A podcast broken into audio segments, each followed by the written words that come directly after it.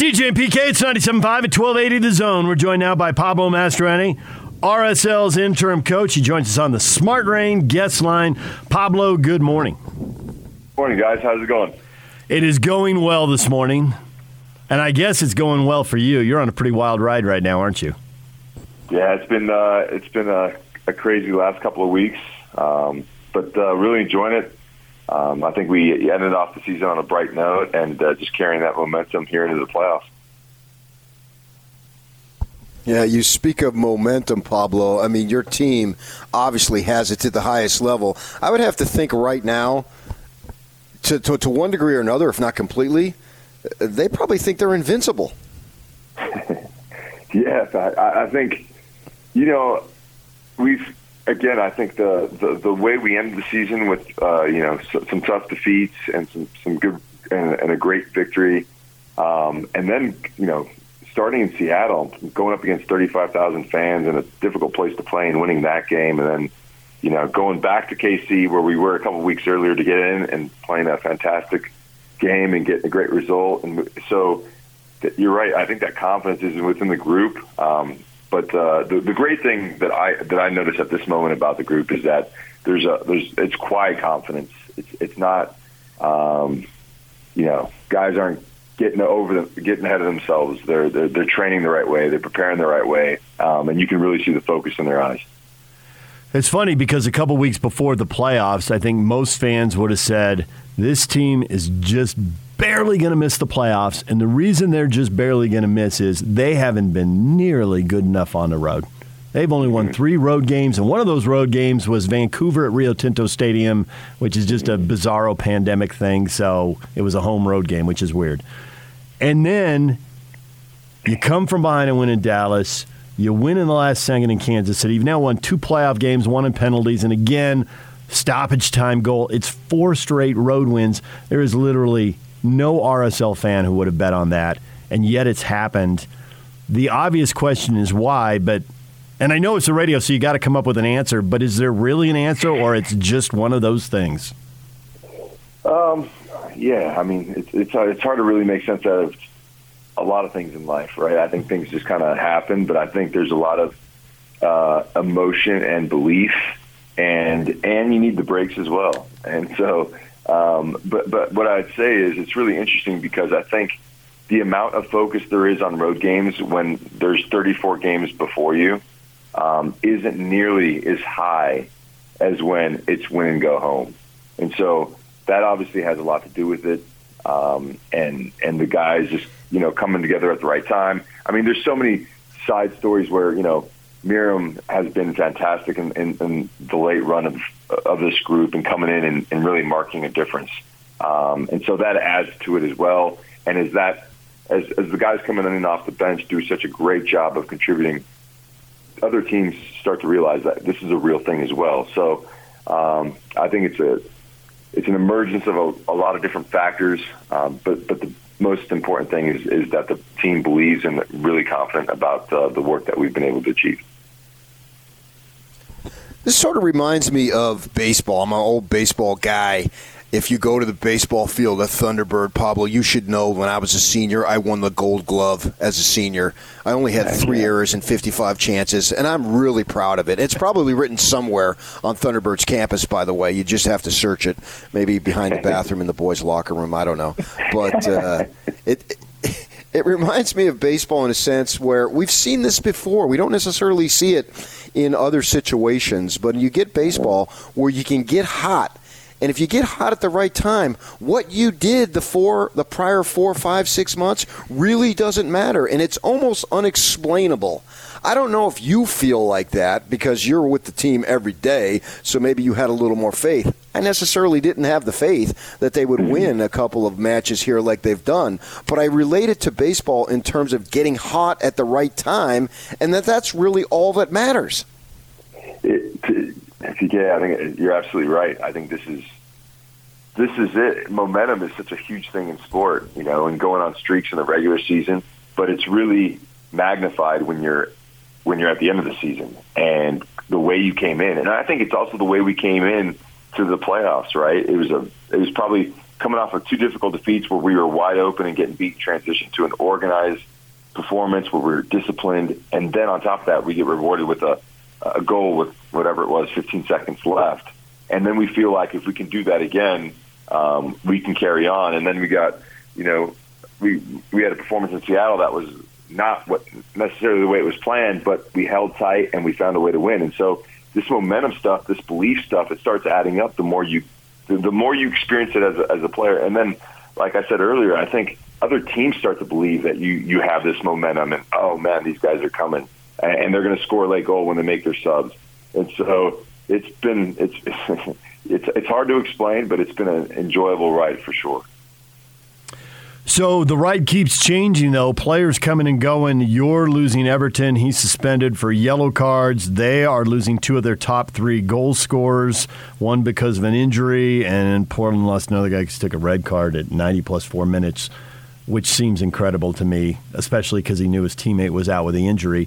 But nonetheless, how different is that when you got three guys who would usually be starting in this game and they're out? How much does that change everything? I would like to say it would have some effect, you know, but they're a dynamic attacking team. And so they have Moreno that'll definitely jump in there, and then a guy like Valeri. And so when you think about those two guys, you're like, man, that's kind of a like-for-like, you know, miss. And for our group, you know, Everton's been a huge part of the run we've been on. It's not going to be easy, but I think what we've shown with our group is when some guy's out, someone else steps in and does a great job. You know, Albert was out for the first two playoff games. You know, Chang stepped in and did a great job. And so it's a playoff match. You could talk about X's and O's and all these different things, but really it's about who shows up on the day and who believes that they have a chance to win. Oh, yeah, for sure. I mean, that's what it boils down to. In a sense, I'm wondering if there's anything that's negative creeping in. Suppose you get down early. It's like, well, big deal. We've already faced long odds anyway, so that shouldn't be much of an issue. You know, on the road, not much of an issue. As you said, you know, I watched that game, 34,000 people in Seattle. It's almost like at this point, as crazy as it sounds, there's not a whole lot that can deter this club. That's what it feels like, PK. I think, you know, we've seen a lot. You know, we've been through some battles in the regular season away at San Jose where it was a slugfest, and we ended up on top 4-3. You know, we took some tough ones at home, giving up 7 in the last two home games. And, you know, I think when you see a lot, nothing scares you. And more importantly, when you see a lot and you have the confidence that you're always going to find a way in if you get behind, and that you're going to maintain 0-0 for as long as you can on the road in these playoffs until you find that goal. I think the guys have been so steadfast in their resolve in these last few games. It's been fantastic. And even at halftime, you know, when I'm addressing the team and I'm looking in their eyes, I'm not looking at eyes, you know, in Kansas City of a group with their heads hanging down and they, you know, shaking their heads. I'm looking at guys' eyes that are just, they're dilated, they're in, they're focused. And I'm saying, we're getting back in this game, boys. And if we get back in, if we find that first goal, we're going to find that second one. And so it's a fantastic feeling that we have in this group, and definitely look forward to pushing it forward to see how far we can go. Pablo Mastroeni joining us, RSL interim coach. So you read a book that changed the course of, I don't know if I can say that changed the course of your career, but it changed whether or not you went to the bubble a year ago. And it's kind of influenced how you communicate with people. You know, some coaches want to control every detail, cross every T, dot every I. Maybe they'll get labeled control freaks. You've gone the opposite direction. Explain the book and how it changed your thinking and how you're interacting with players during this playoff run. Yeah, so the name of the book is called The Surrender Experiment, and it's by Michael Singer.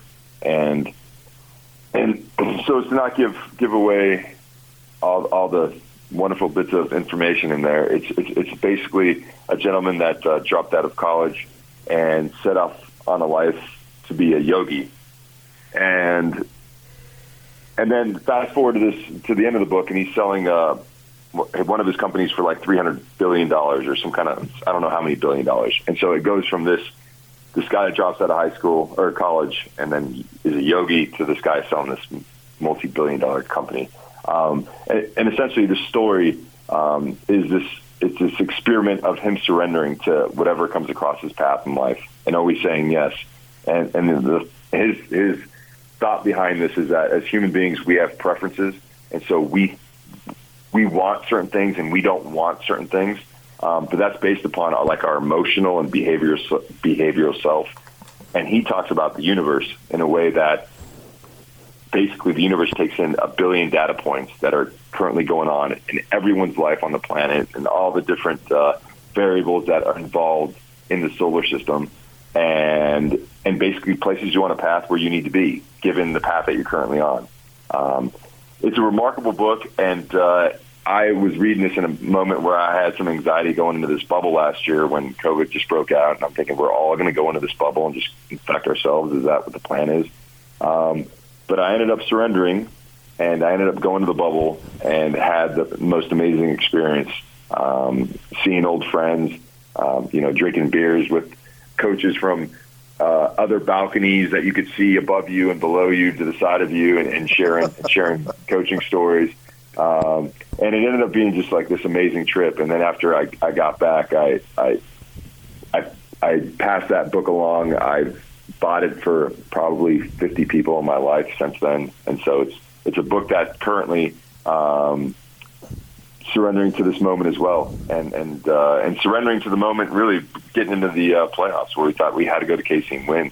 And I was thinking to myself, well, if this is a path we need to go, it's a fantastic path if it's meant to be. And I think it was really the catalyst to this run. So it's a big part of my life and will be for the rest of it for sure.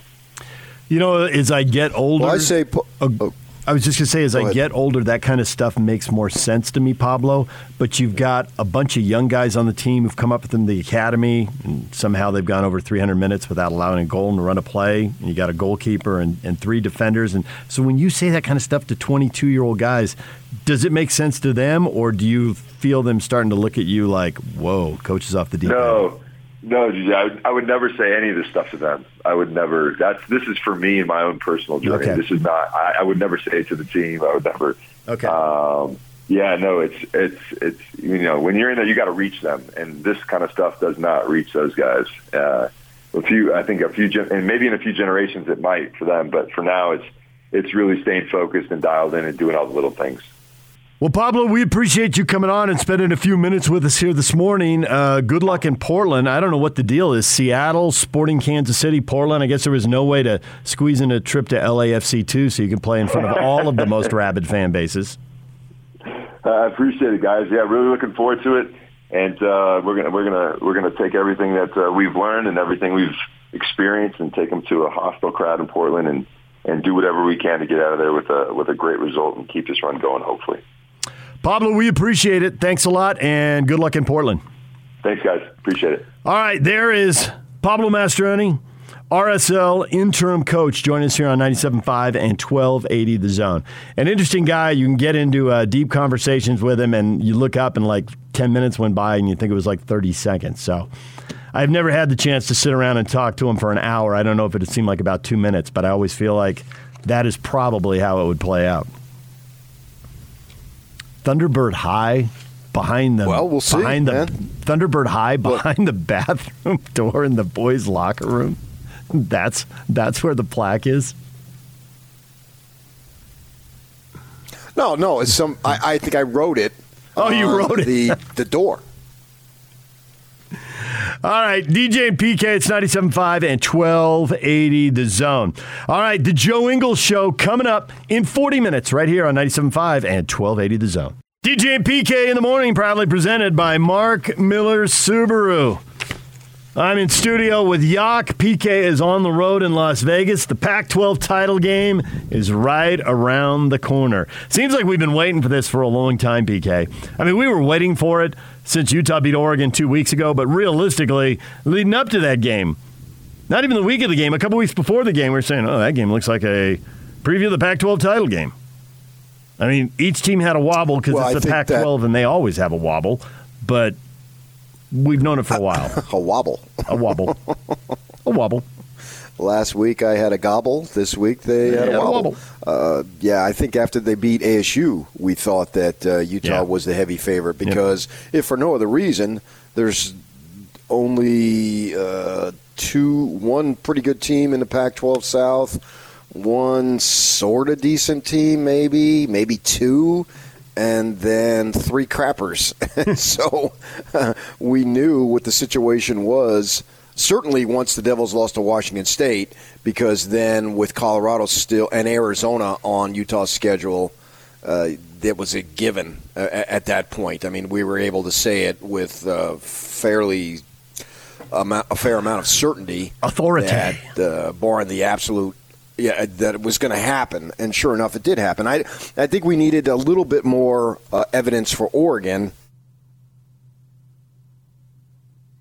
Well, I think we did need a little bit more evidence for Oregon because they got worked so badly by the Utes. I mean, the Stanford game was weird, and at the time it was weird, and it just got weirder because that was the last time Stanford won. I mean, Stanford was off to a half-decent start, and over the last decade, Stanford has had Oregon's number. And the thing with Oregon is, can you be physical with them? And this isn't the most physical, dominant Stanford team, but I also don't think we could completely wrap our arms around that idea at that point in the season.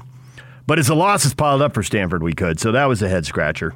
And then they really, really got drilled by the Utes. So we needed Oregon to look good against Oregon State. Not just win. Well, they had to win to get in. But they had to look good to kind of renew our confidence in them that they could provide a good game Friday night. And they did. They did look good, and they did all the stuff right that they'd done wrong against the Utes.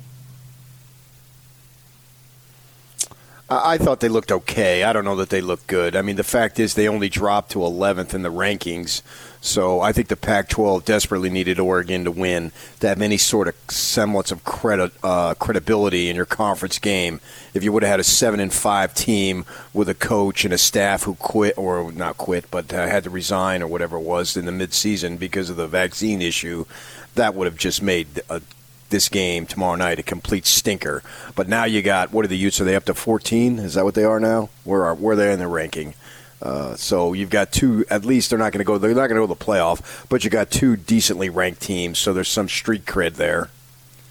Yeah, the Utes are 14 in the AP Top 25. They are 17 according to the college football playoff rankings, but at least it's not. Which I don't understand that. I know, it's kind of low. I thought they should be a little higher. But nonetheless, that's where they are. And I think if they win, they will be moved up several notches. So they got that going for them. But, to your point. It's funny because it's much better that they're playing 10th-ranked Oregon than they're playing Washington State 7-5 with an interim coach. That would have just been a total downer. It would have been mocked nationwide. And this isn't the greatest matchup, but it's way better. 10 versus 17 is way better than the Utes playing an unranked team with an interim coach, and that would have sucked. Lincoln Kennedy was on with us earlier this morning, and we talked with him about this Pac-12 title game and where this is going. And his point was Oregon, that was, and he's a former lineman, Oregon got dominated so badly. That they have got to come back, show some pride, and play better. But there's so much of a gap to close. And he was really down on the concept that, they'll be super fired up and they'll come after you. As a former offensive lineman, he's like, that's just going to lead to mistakes. You can't see red. It's physical and you need the adrenaline, but it is still... And we've gotten this. It's still a thinking man's position and a thinking man's game. And yes, you're a 300-pounder crashing into another 300-pounder. But... when we talk with Nick Ford weekly, he's talked about, the alignment in his feet, 45 and 90-degree angles, and he's got to be totally locked in on what position he's playing in each game because the fundamentals and the footwork from position to position change dramatically. And Lincoln was all on board with, man, if Oregon comes out with the same attitude and the same level of energy that they had against the Utes 2 weeks ago, they're going to get drilled again. But he was also very sure that if they come out super fired up and adrenaline, well, then it becomes some kind of, I'm not martial arts guy, but, you know, I use your force and your body against you. And the Utes would basically just flip him on the head and destroy him. He just thinks there'll be a bunch of penalties, guys jumping off sides, guys getting late hits, guys missing assignments. You see in red, you got to think. You know, you got to have your eye open for a delayed blitz. You're the second guy in on some guy. You got to be ready to step away and take a linebacker who comes a beat later than you expect. So he was... It sounds like there's certainly a path for Oregon to win. You've got turnovers, and, you know, Brown at quarterback is a wild card. The guy is so up and down. You look at his stats this year, and he had 12 games, he played all 12, and he had 6 games where he did it right. You can just look at the stat line. The completion percentage is there. The touchdowns are there. He eliminates the interceptions. But he's got half a dozen games where it's just all wrong. In a sport where the percentage, the completion percentage you expect out of a quarterback has climbed from 55 to 60 to 65 or 70, I mean, he does that. He has a 3-game stretch where his completion percentage against Cal, UCLA, and Colorado, poor team, slightly above average team, really bad team, well, he's completing 71, 74, 80% of his passes. But he's got games where he's throwing 2 picks. He's not throwing any touchdowns. He's got multiple games where he didn't even complete 50% of his passes. He's a total wild card. You can't count on him. Now, he does have the games where he throws for 300 yards and lights somebody up, but you can't count on him. And PK, you haven't been counting on him all year long. And he has these games occasionally where he's good enough to keep the job, and then he has the games where if you complete 48% of your passes like he did against the Utes the first time, you're probably going to get beat the second time. Brown is down, and the Ducks are going to get out of town. Mic drop. Thank you, poet. So you're down in Vegas already. Sorry. Are you seeing any fans down in Vegas already, or is that it's too early? The U fans will be rolling in today. Well, it's literally only 7:36. You realize I had to get up so freaking early just to join you people? Jeez. Dedicated. If I make me governor of Nevada, and the one thing I will do is put them on Mountain Time Zone. They should never be on Pacific Time Zone. Makes no sense. Sure it does, but I don't want to get into that with you. No, Come on. No, it does not. You have to have, in order to be Pacific, that means you're the ocean. So you have to have a state that borders the ocean. And Nevada does not border the ocean. Follow the money. Vegas, Reno, Tahoe, getting a lot of gamblers from San Francisco and L.A. Don't confuse them. Irregardless, same time zone. They would have come either way. We're part of California. No. Don't make it complicated. Just come on over and gamble and give us your money. No, you're not. Especially now, come on, where you can gamble, walk out the door, across the street. Yep, it's a true story. How about just try gambling on your phone? Yeah, you just go on your phone if you're a sports fan. There's plenty of games you can. Remember I told you the other day that a friend of mine texted me as it was obvious that Oregon was going to have to punt with 11 seconds to go in the first half. Yeah, that was awesome. He said Covey's taking it to the house, and he did, obviously, and it was a great play. Well, now I was thinking about this. This is only a matter of time. We'll be able to sit in the stands and actually bet. Yes. Is Covey going to take this? Yes. Yeah, you can put down a bet. I mean, that's clearly where we're going with this. You're not the only one saying that either. That is clear where we're going, and I've read multiple stories. Right. You're going to be able to bet run or pass on the next play. And if you have a gambling addiction, there are going to be people lining up to separate you from your money. And that's where this is going. And the commissioners have been told, don't speed up the game because you need to give people time to bet in between pitches, in between snaps. The no-huddle offense is going to irritate gamblers. I think that it's only a matter of time you'll be able to bet on when I send out my next anti-church tweet. I'll bet on never.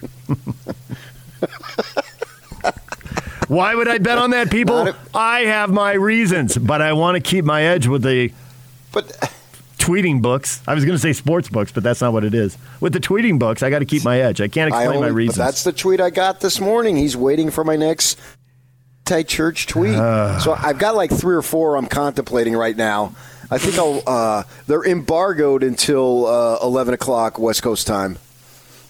So, although, I don't know, maybe I'll do it earlier, because if I do it earlier, then it would be a nooner only sooner. But yeah, I don't know. We'll have to see. Free association. But, I think it's a little early for the Pac-12 title game, because I don't think that's we were talking about this earlier, that this isn't a holiday. A holiday. It's not an event. It's a ball game. It's just strictly a game. It's not an event. Like a bowl game is an event. Like, for instance, I remember a couple years back, because this is the third time the Utes are going to be playing in the game. So the first time they got in, I expected I would be going to Santa Clara like on a Tuesday or Wednesday, because there would be practices and press conference and all. I've covered so many bowl games, as you have over the years, that that's the way they do it, right? Well, then I find out, oh, no. The conference is, the approach is, everything is the same. It's just literally an away game at a neutral site. And what I mean by that is that everything that the teams regularly do game week at their campus is exactly the way it is, and then they just fly in sometime Thursday, and that's it. And then they have the game, and then it's like an away game, and then you do the press conference after the game. There's nothing leading up to it. See, bowl games, they have a bunch of stuff and activities. Yep. Now, I knew they wouldn't have go visit the kids at the hospital, or go to play games at the New York, or whatever it might be. I understood that. But I was a little bit surprised that they didn't build it up. So the conference treats it just like a game. And I think that's what the fans are doing here. They're going to start rolling in today, tomorrow, most likely, particularly from the Utah perspective, because you can drive.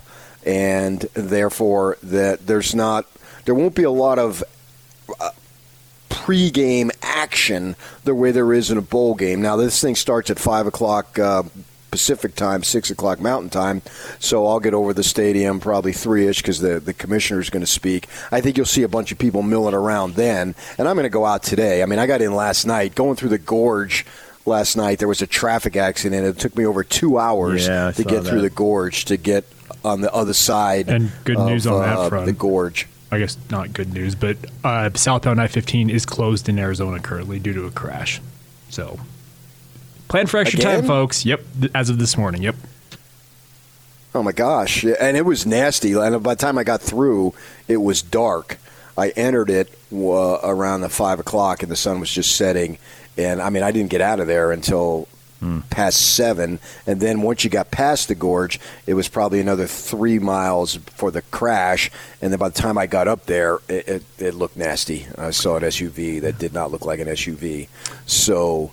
It was a long drive for me, and by the time I got into the hotel, it was late. I went to Jimmy John's, came back, and turned on the game of Utah Valley and the Cougars, watched it on my phone, and was able to have that, so I knew what was going on there. But I didn't do anything. I didn't get out of the town. Well, today I'm not going to sit in this room all day, so I assume I'll see some red and some green in the community.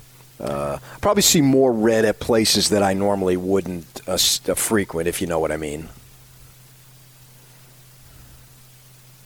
Yeah. Okay, good. All right. So I think you're right about it. It has definitely been a game atmosphere, but I think part of going to Vegas and part of hiring Kliavkoff as the commissioner is they'll never be able to make it the bowl game event, because it's not a holiday. The student-athletes are still in school. The fans are working. It just the timing isn't right. But moving to Vegas, if you're going to get people who aren't as passionate compared to the SEC or the Big Ten, and if they have to travel further than they do, the only way you're going to create a championship game in an event is give it some sizzle. I think that's the reason to go to Vegas. It's an event town. There's casinos, there's shows, there's golf. There's a lot of things to do there to try and turn it into a weekend. It'll be interesting in this new TV deal if Kliavkoff gets him a Saturday time slot, because that can help make it a little more of an event, at least make it the weekend. A Friday doesn't really lend itself to that, but I think they do have to add some sizzle to the steak if they don't want to be playing in half-full stadiums, and that's not a good look. Yeah, but see, I disagree. I think they should keep it on Friday night because that allows you then You're the only to game. Have a Saturday event. No, well, that's true. Thinking, right. I looked at it. Yeah.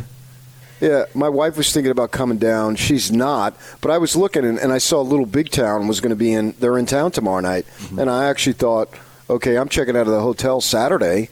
I could hang around, play golf Saturday, and go to a show Saturday night. So in terms of making it more of an event rather than just a ball game, I think Friday night's the better. Now, you probably, depending on where you're coming from, you got to take the day off, but you're probably going to take the day off anyway, or work half a day and all that stuff. So I like it on the Friday night at this point because I think it allows people who want to come to Vegas and do something on the Saturday. They got the whole day. Then you could turn around and go home on Sunday. Now, she's not coming down, so I'm just going to take off and go home. But if she were, I was actually looking to see because you always know, and Vegas, to a degree, is up and running. I don't know that anything will ever be the same as it was, but you know, I was down here for a couple of concerts last month, and to a large degree, it looked like Vegas was back. So it's and I think Larry Scott would have moved it to Vegas too. It was clear that's right. This is where they. That's where it was going. Be. Yeah, the basketball tournaments worked out too well, and the football game was kind of falling flat. Vegas was the next option, and Larry Scott would have done it, and it's moved there under Kliavkoff, and if it had been somebody else, they would have moved it there too. I mean, that's the next move. Yeah. And it's probably the best idea. I think it'll work out, and it'll be there for a long time. All right, DJ and PK, it's 97.5 at 1280 The Zone. Joe Ingles is here in about 15 minutes. Stay with us.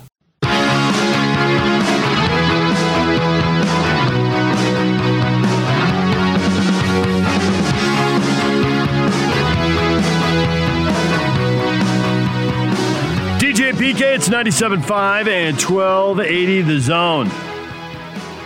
Join Unrivaled with Alex Curry and Scott Mitchell Friday from 3 to 6 at the Hot Tub Factory Outlet Holiday Sale in Draper next to Cowabunga Bay. 12101 Factory Outlet Drive. That's 121st South Factory Outlet Drive. Sniggy. Yes. I got a bone to pick with Whittingham. Now what? Well, he just said in your Ute updates at 50 that since they've joined the league, the South has only won one of these games. Well, there was no game before you joined the league. I know. I did think that when he said that. Well, that's why these games happen. He's like, I don't know what happened to the Pac-12 before me. I could almost see him like, I'm not going to go into that. If I dig into that, I'll mess it up. And I was over there like, there wasn't one. I remember when the Devils beat the Cats in the Pac-12 title game.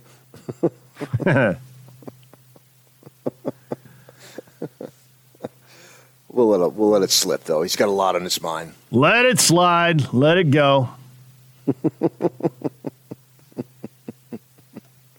Which, and I do have a problem with this type of game to an extent because of the fact that you've basically...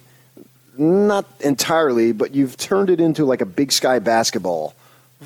It doesn't really matter what you did for 2+ months. It matters what you do in this one game to go to the Rose Bowl. There are more and less satisfying matchups. 2 years ago, when Utah and Oregon are both 8-1 and they didn't meet in the regular season, it felt right. It felt true. But if you get teams that have already played, if you get a team that is 2 games better in the standings, then it doesn't feel right. It's just that's not what we're looking for in championship matchups. Okay, and you know that if Oregon should win, we're going to hear, well, that's sort of unfair that they got to play them twice in 3 weeks and all that. So it's concocted to an extent. Because it does, and I think it does to a degree, take away from what has been a really good regular season in the conference. Not the non-conference, but the regular season, the conference play. And now you got to do it again. And if you don't do it, well, you're out the door. and you're regulated to the Alamo Bowl. Nobody wants to go to the Alamo Bowl. Let's call it like it is. They certainly didn't want to go last time, 2 years ago, and they're not going to want to go this time. But yet they'll have to go and put on a pretty face and go through the motions and all that stuff. But there'll be a massive, massive letdown. Whichever team, for that matter, not just the Utes, obviously. Whichever team. So that's the situation. And you got to deal with it because it's not going to change. You know, there's money to be made off another game, blah, blah, blah. I understand that. Now, if you win, well, then it's the greatest thing ever. You beat the Ducks twice. Then you beat a ranked team that was, you literally beat a top 10 team twice. How many times has Utah in the conference season beaten a top 10 team twice? I don't know that there's been that many times, because I don't know there's been that many times where Pac-12 teams have been ranked in the top 10. So this is a double opportunity, man. I mean, everything is right before you. You will shoot up the rankings. You'll get to go to the Rose Bowl, which, you know, go to the Rose Bowl is good enough, but for me. But here, you'll beat a top 10 team twice. And in a down year. And for you, what was considered somewhat of a reloading year. That's really good if you could pull this off tomorrow night. Boy, I think that's about the best you could hope for coming out of your conference. Not the non-conference, put the non-conference aside for now. But from the conference, for the 10 games that you will play in the conference, this is about the best-case scenario, especially considering that you went 1-2 in the non-conference. Yeah, at that point, it was really hard to foresee that this was going to happen. And yet, that's exactly what happened. Although, as we look back, it makes sense. It's very conceivable. I know. Because nobody else in the South was worth a crap. Right. As you look back, UCLA beat LSU. Well, LSU turned out to be a 6-6 team. And UCLA's 8-4. Right. And UCLA was at home, so great. But watching Utah get pushed around by BYU, watching them make multiple mistakes and lose a very winnable game in a bizarro triple overtime formula against San Diego State, and then watching, as they start to fix some of the other problems, watching them just drop the ball again and again against Washington State, you knew the possibility was there, but you didn't want to say out loud, oh, this team's going to go on a roll. I mean, it looked like the pieces were there, and they could and they should, but you couldn't say they would because every week it seemed to be something else. But after that Washington State game and the conference opener and finding a way to win that, even though Washington State was missing a couple of key offensive players and their starting quarterback and their star running back, yeah, they got it together, and they looked like the best version of themselves in all but one of the next 8 games. Oregon. Yeah, the Oregon State game, They were not the best version. You know, they messed up 2 punts. Oregon State ran the ball on them too easily. You know, there were problems in that game. And I guess you could say against ASU, there was 30 minutes, and maybe that's when they figured out. The first 30 minutes weren't good. Whatever happened in the locker room, my gosh, they came out a totally different team, and that's pretty much the team they've been since then. I don't think that first 30 minutes, I think that was more on the Devils were good. They looked really good in that first half. It wasn't like the Utes were incompetent. They weren't stumbling all over the place. It was just as a matter of the Devils looked good, and then they changed it all and went on the run. And I think this sends a great, great message to programs as far as, you know, how do you go about building a program? Well, you hire the right dude, preferably one who has a long-term commitment and is not going to flirt with every single offer that comes his way, and he's going to stay there, and then you let him do his thing because you look at all these other teams. And I think I totaled it up in the South since Kyle has been there. He has gone against, maybe not literally the Utes, but there's been in that time 20 coaches. That sounds about right. I've gone through the South. I totaled it up a few weeks ago in my mind, and I double-checked it because SC had a couple. I had to make sure I counted for interim coaches, which they're head coaches, so they need to count, even though they're interim, like Williams here for SC. That's an interim coach, but he counted because he was the head coach at the time. 20 head coaches since he's been the head coach at Utah, and Utah has had one. 1 versus 20. Well, my gosh, that's your answer right there. Hire the right dude, make sure he's committed, and give him what he needs, and then let him go to town and do what he does. And that's exactly what Kyle has done. That's the reason for the success. That's a good recipe, and that's a good recipe for not paying out that $500 million in dead money that College sports has paid out to fired coaches over the last 11 years, really since the Utes joined the Pac-12, since Utah and Colorado made the move. I know, right? But I don't know that that's the story that's going to sell it. The story they may sell it because it's a bigger, it's a higher profile program. It's got a bigger rep, and it's got, you know, a glorious history. But Michigan stands by Harbaugh when many people in college football would have let him go. People have been fired for doing exactly what he did. Winning a lot of games, but not winning enough for the school's ego and not beating the rival. That'll get you fired a lot of places. It didn't get them fired, and now they're 11-1 playing for the conference title. Yep. And they stuck it out. And the Utes stuck it out, but there's more eyeballs on Michigan than there are in Utah. So, all right, DJ and PK, it's 97.5 at 1280 The Zone. Joe Ingles, The Joe Ingles Show. Joe makes his appearance next. Stay with us.